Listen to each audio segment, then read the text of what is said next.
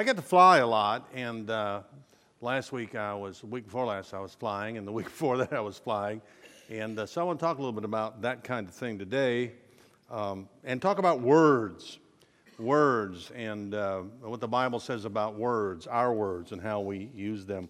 Uh, It said that the average man uses fifteen thousand words a day, fifteen thousand words a day, and the average woman uses thirty thousand words a day. Now, I'm, I'm doing research here. This is research. Stay with me. I, I usually have used up my fifteen thousand words by, you know, the end of the day. I'm, I'm out of words. Uh, my wife manages to save about fifteen thousand of hers for when we get together in the evening. She shares with me what's going on uh, during the day. If I'm smart, I'll listen to those fifteen thousand words. And I try, and we've been working at it over forty-five years. So thank goodness for words, but they can be uh, troublesome words. That's where I want to go today. At eight forty-two, United Airlines Flight ninety-three pushed back from gate A seventeen at Newark International Airport. This is a picture of that airplane. Um, there it is. That's the airplane. It was bound for San Francisco. There were forty-four passengers on board. That's a very light load for that airplane. Not four minutes later, after it pushed back from the gate, American Airlines Flight eleven crashed into the North Tower of the World Trade Center. This is a picture of what happened to Flight ninety-three. As a farmer was approaching a field in Somerset, Pennsylvania. The plane was um, hijacked by four Middle Eastern men at nine oh three. The people on board had just sixty minutes to live from that moment. At least two hijackers entered the cockpit. Two probably stood outside the cockpit door guarding it. Hijacker Zaid Jarrah is heard to say on the P A system uh, recorded in the cockpit recorder, "This is the captain," a lie, of course. "Remain seated, there's a bomb on board, we're going back to the airport," another lie. Passengers on board began to call their loved ones. I don't know whether you know that or not, but you can call from airplanes. That's why they don't want you to have your phones on, one of the reasons. Air traffic control noticed that the plane was turning around. It was diverting. It was not headed for San Francisco. And um, other planes in the area began to see Flight ninety-three, because when you're in the air with a lot of airplanes, you're always watching the other airplanes, especially when one is on a level that it's not supposed to be, going in a direction that it's not assigned. Following the crash of the two airliners into the World Trade Center, fighter jets were dispatched to intercept Flight ninety-three and another airplane headed for the Pentagon, with the possibility of shooting down those planes. A passenger on board ninety-three is talking to a loved one on her cell phone, and she stops her conversation and says, "I've got to go, they're breaking into the cockpit." A passenger on board named Todd Beamer had assembled some other passengers on board, and they are reciting, because you can hear it on their phone, the Lord's Prayer. Tomorrow night, I'm speaking at the Wednesday night service, and I'm going to talk about that. They're also reciting the twenty-third Psalm. As soon as they finished reciting the twenty-third Psalm, it heading to the cockpit, you can hear on the phone these words, "Are you ready? Okay, let's roll." It's nine fifty-seven a m Following that, massive noise is heard in the vo uh, voice recorder in the cockpit. Passengers are storming the cockpit. The hijackers are screaming at each other, "Allahu Akbar, Allahu Akbar." At ten oh three a m on September eleventh, two thousand one, United Airlines Flight ninety-three rolled over on its back and crashed into a field in Somerset County, Pennsylvania. Only twenty minutes flying time from Washington, D C, which was the target for that plane, the White House. Vice President Dick Cheney is at the White House, and he's notified that the airliner has crashed in a field in Pennsylvania. And these were his words, "I think An act of heroism just took place on that plane. Those are the facts of what happened on September the eleventh, two thousand one. Week before last, I was in that field.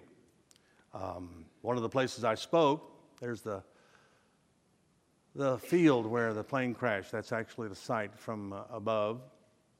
And then this last picture is uh, what happened uh, afterwards. It's a plaque with the names of all the people, the innocent people who were killed uh, in the plane crash, including the four flight attendants and the pilot and the first officer.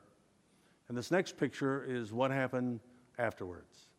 An American flag was raised on the gate at A seventeen, and on the side of that gate is a plaque indicating that that's the departure point for United Airlines Flight ninety-three. That airport was renamed, incidentally, after this. It's now New York, now it's Newark Liberty International Airport. And there's a great monument there in Somerset where those people died.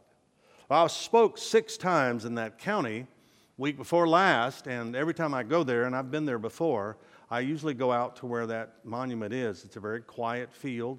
Former mine, under it is a coal mine, and then they cleared the field, and now there's a big monument above that. I think about those words, let's roll, and the significance of them, what they could mean, what they do mean.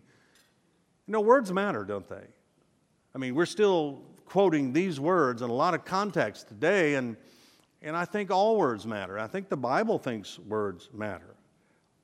Todd Beamer said, let's roll. Words are important then, and they're important today. So I want to talk about those words. And if you have your Bible on the table there, if you'll turn to page ten seventy-three, I want to read some verses to you that have to do with words. And ask this question. Whatever happened to civility? Whatever happened to courtesy?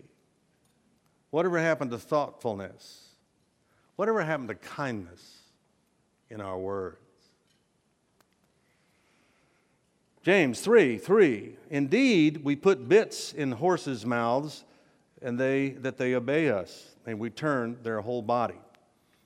Oh, I'm old enough that I have plowed, actually, with mules, and, and, and you, you, you turn those bits if, if you want the animal to turn in a certain direction. You pull back on them if you want the animal to start. So the bits in the mouth actually control the animal. Verse four, look at all the ships. Although they are so large and are driven by fierce winds, they are turned by a very small rudder wherever the pilot desires. Well, you've seen the massive sailing ships. Some of them are down at Galveston, enormous sails. But the truth is, they do have a rudder on the back. All the ships have a rudder because it's steering the ship in the direction that you want it to go. So that very small rudder controls a massive ship. Even so, in verse five, the tongue is a little member and boasts great things. So how great a forest a little fire kindles. We had this massive fire in California last year, uh, started by a spark, interestingly enough, by the electric company. They started the fire uh, that, that destroyed all those thousands of homes in, in Northern California and people's livelihoods, stores. So it started with a little spark. So all of this is to say uh, the tongue is a very powerful part of our anatomy, and it controls a lot of things that happen on this planet. What we say to each other, what we say about each other, and how we say it. Verse six, and the tongue is a fire, a world of iniquity. The tongue is so set among our members that it defiles the whole body and sets on fire the course of nature, and it is set on fire by hell. So we've gone suddenly from a bit in the horse's mouth to hell, and that is caused by what we say. That can actually condemn us. We'll talk about that a little bit later on. Verse seven, for every kind of beast and bird and reptile and creature of the sea is tamed and has been tamed by mankind. I mean, one of Adam's first responsibilities was to name the animals and take care of them and train them, and which, of course, we know. He said, well, you say there's animals that are not trained and can't be trained, but we have dominion over them. We can take them out if we want to. So in many ways, it's saying that we are able to tame everything except our own tongues. We haven't been able to harness that. Verse nine, with it we bless our God and Father, and with it we curse men who have been made in the similitude of God. So what does it say that we can praise God? And certainly we do that. Oh my goodness, how many times has God been praised in this very room here? It's had many uses since his life in nineteen ninety-nine. So we have praised God in, in the place with our tongues. But the reality of it is sometimes we're not very kind to people who are created in the image of God. That's certainly true. Complete this phrase, loose lips sink ships. Of course, in World War Two, we were concerned that uh, the Axis, uh, the enemy, the Germans, the Japanese, whoever else was associated with them, were going to find out secrets that we didn't want them to know. My grandfather was a welder on destroyers in Orange, Texas during the war, and those signs were posted everywhere, loose lips sink ships, because I mean, there were U-boats off the coast of Galveston. Uh, it was reported that from the German records that they could see the lights of Galveston from their U-boats. There are gun emplacements to this very day on Galveston Island. So loose lips do sink ships. We have to be careful what we say. How about this one? The pen is mightier than... All right, well, that's written words, but that's spoken words. I'm speaking them right now. So the pen is mightier than the sword. What does that mean? Well, sometimes the things we say are even more devastating than an, a weapon, because they could be used as a weapon. They certainly can. R- words ruin friendships sometimes. They start wars. They destroy families. They end careers. There are painful words, careless words, cruel words. I've heard that it takes a A hundred compliments to balance one criticism. A hundred compliments. Because you know, you may or may not remember the compliments, but we always remember the criticisms. Those things stick with us. Churchill said, by swallowing evil words unsaid, no one has ever harmed their stomach. Yeah, sometimes, I don't know about your grandmother, but mine said, bite your tongue. Well, it wasn't literal. I have bitten my tongue. You probably have too. But the reality of it is sometimes it's just better to not say it. Just keep it to yourself. I, what Mark Twain said, I can live two months on a good compliment. I like a good compliment, don't you? Sincere, from the heart. I mean, I've certainly had criticism in my life. You can get online and find it. But I, I, I choose... to try to be positive. I, I want to do the best I can with what I have, and I, I like a good compliment. I kind of treat words like the Olympics scoring. I throw out the top score and the bottom score and average everything in between. I think that's a pretty good policy. I found it to be. Why can't we disagree without being disagreeable anymore? Sure doesn't seem like we can. I'll tell you what to do. It's over on the other page. If you'll turn back on page ten seventy-two in James chapter one, look at these two verses. So then, there's a good opening since we've set the table for words and how much they matter in terms of how we relate to each other.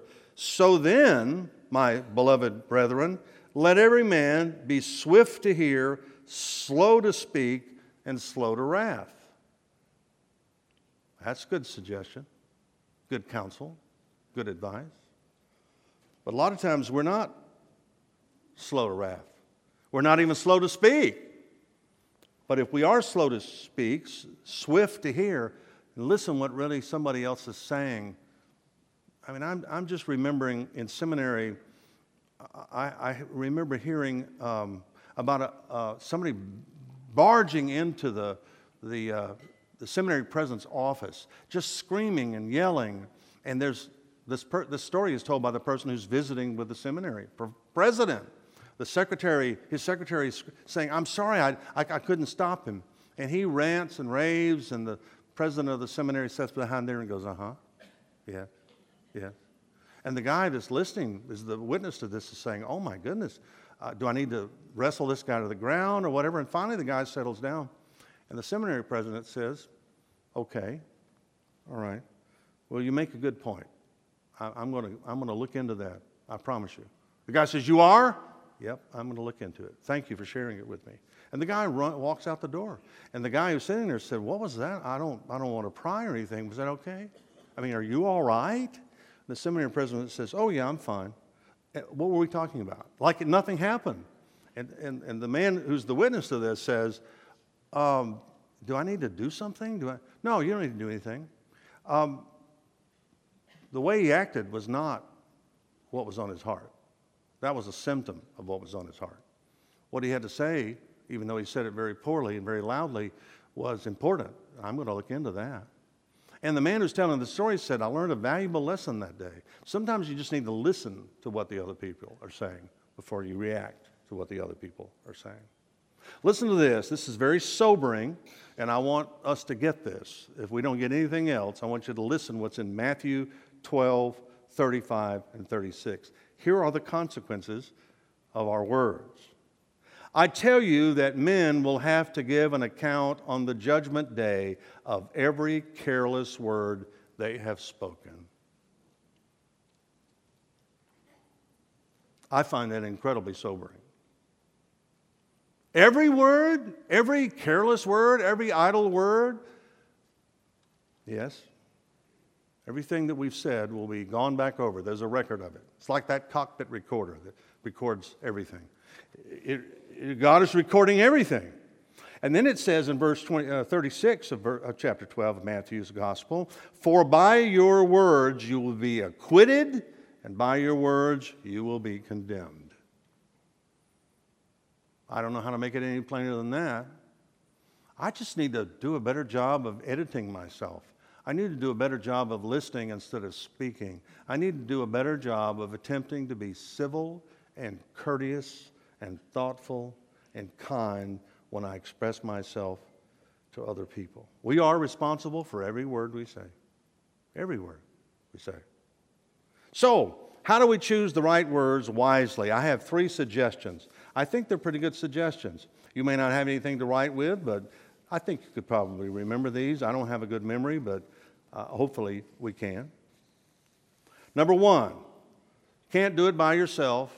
Ask God to send the Holy Spirit on you and through you to guide you, and God will bring your speech under His control.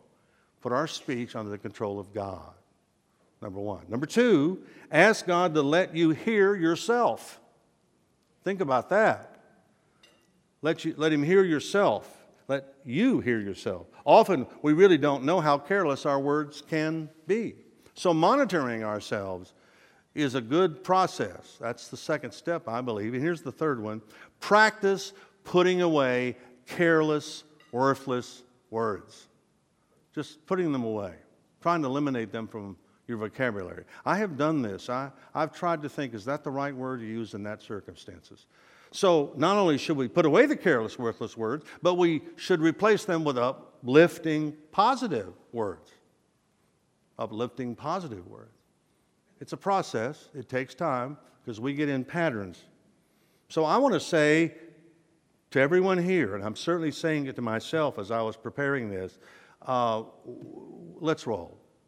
We, we need, we need in this world in we're living, and in this country in which we're living, to be more civil to each other. We need to choose our words wisely. We need to be careful what we say to each other and how we say it. How many people remember, sticks and stones may break my bones, but words will never harm me? Sure. How many people believe that? No, it's just not true at all. In fact, I've been hit by sticks and stones, and I have a lot of broken bones. But you know what hurts the worst? Words. Words. Mean-spirited words. And I'm not just talking about directed at me. I'm just talking about standing in the line of H E B, trying to check out and hearing the things that are around you. I'm talking about sitting at a ball game and having people say things around you with your kids there that you would never have dreamed of hearing in polite society. But do we have a polite society anymore? No. Well, if anybody's going to do anything about it, it's going to be us. It's got to start somewhere. Let it begin with me. Here, here are the most important words. I, I, I can't finish without saying them because they're very important. Romans ten ten. It is with your heart that you believe and are justified, but it is with your mouth that you confess and are saved. So that's the best thing we can do with our mouths, our tongues, is confess the Lord Jesus Christ as Savior. That's the best thing, because it's not just in here, it's out here. In fact, that brings up an interesting subject. I find it interesting. I do way too much drive-through. Uh, I'm always in a hurry, and so I'm driving through somewhere. If, if, if I weren't eating here at lunch today, I'd be doing drive-through somewhere. I mean, it's just, it's, I, I've convinced myself that I'm always in a hurry and I'm running behind. But I promise you there are times when I do a drive-through and I pay at the first window and I get the receipt and I go to the second window and forget half the order that I'm supposed to have and drive away. You ever done this? Like, what? Wait a minute, I was supposed to, it, you didn't even pick it up. You were in too much hurry to drive through. So that brings up an interesting question. I'm going to deal with this a little bit more tomorrow night. Uh, is, is, it, is it for here or to go? I mean, the words you hear at church. Are they for here or are they to go? I mean, we, we come to church maybe today. We may come to church on Sunday. That leaves about one hundred sixty-six other hours in the week to talk to others, interact with others. So what we, what we learn at church, is that for here or is it to go? I think we know the answer to that. It's, it's to go. What we, we should hear in church, what we learn in church, is a to-go order. I mean, to kind of paraphrase that, that advertising campaign on television, does what happened in church stay in church? Or should it happen out there? Should we come in here for a, a refill? Should we come in here for a focus and then take it with us? Is it for here or is it to go? I think it's to go. I do. Do not merely listen to the word, the Bible says, so you deceive yourselves. Do what it says. Do what it says. Do what it says. Words are so important. They make life worth living sometimes. I've got a new grandson, and I was over there with him the other night, and I'm talking to him, and he's just making all kinds of sounds that I'm sure he thinks make sense, but I don't care. I love listening to him. He hasn't got words yet, but you know, the Bible says God understands us when we don't even have any words. We just groan and moan, and I'm glad I have a God like that. But he also understands our words, and they're so important, our words. So, we can take it with us when we leave here today. Civility, kindness, thoughtfulness. We'll be judged in our words. We'll either be acquitted or condemned. I have two words for you. Let's roll. And let's pray. Lord, thank you for our time together. It's always good to be in the house of the Lord. And we bless you for loving us. Sometimes it's just beyond the pale that you could do such a thing when we know ourselves. But you loved us from the beginning. You made us for fellowship with you, and you've continued to be patient with us all these years. Lord, help us to be kind. Help us to stop and think before we engage our mouths. Help us to think about how we can be kind, and a, and a kind word can turn away wrath.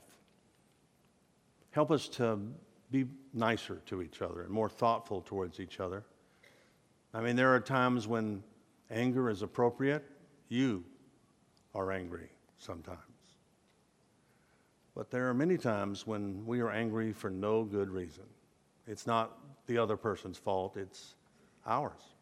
We need to listen. So help us to be good listeners, and then help us to respond, respond in a way that will bless you. Enter into our spirits and help us choose our words wisely. Thank you for loving us and bringing us together on a Tuesday like this. Until we meet again, God be with us. In Jesus' name, amen.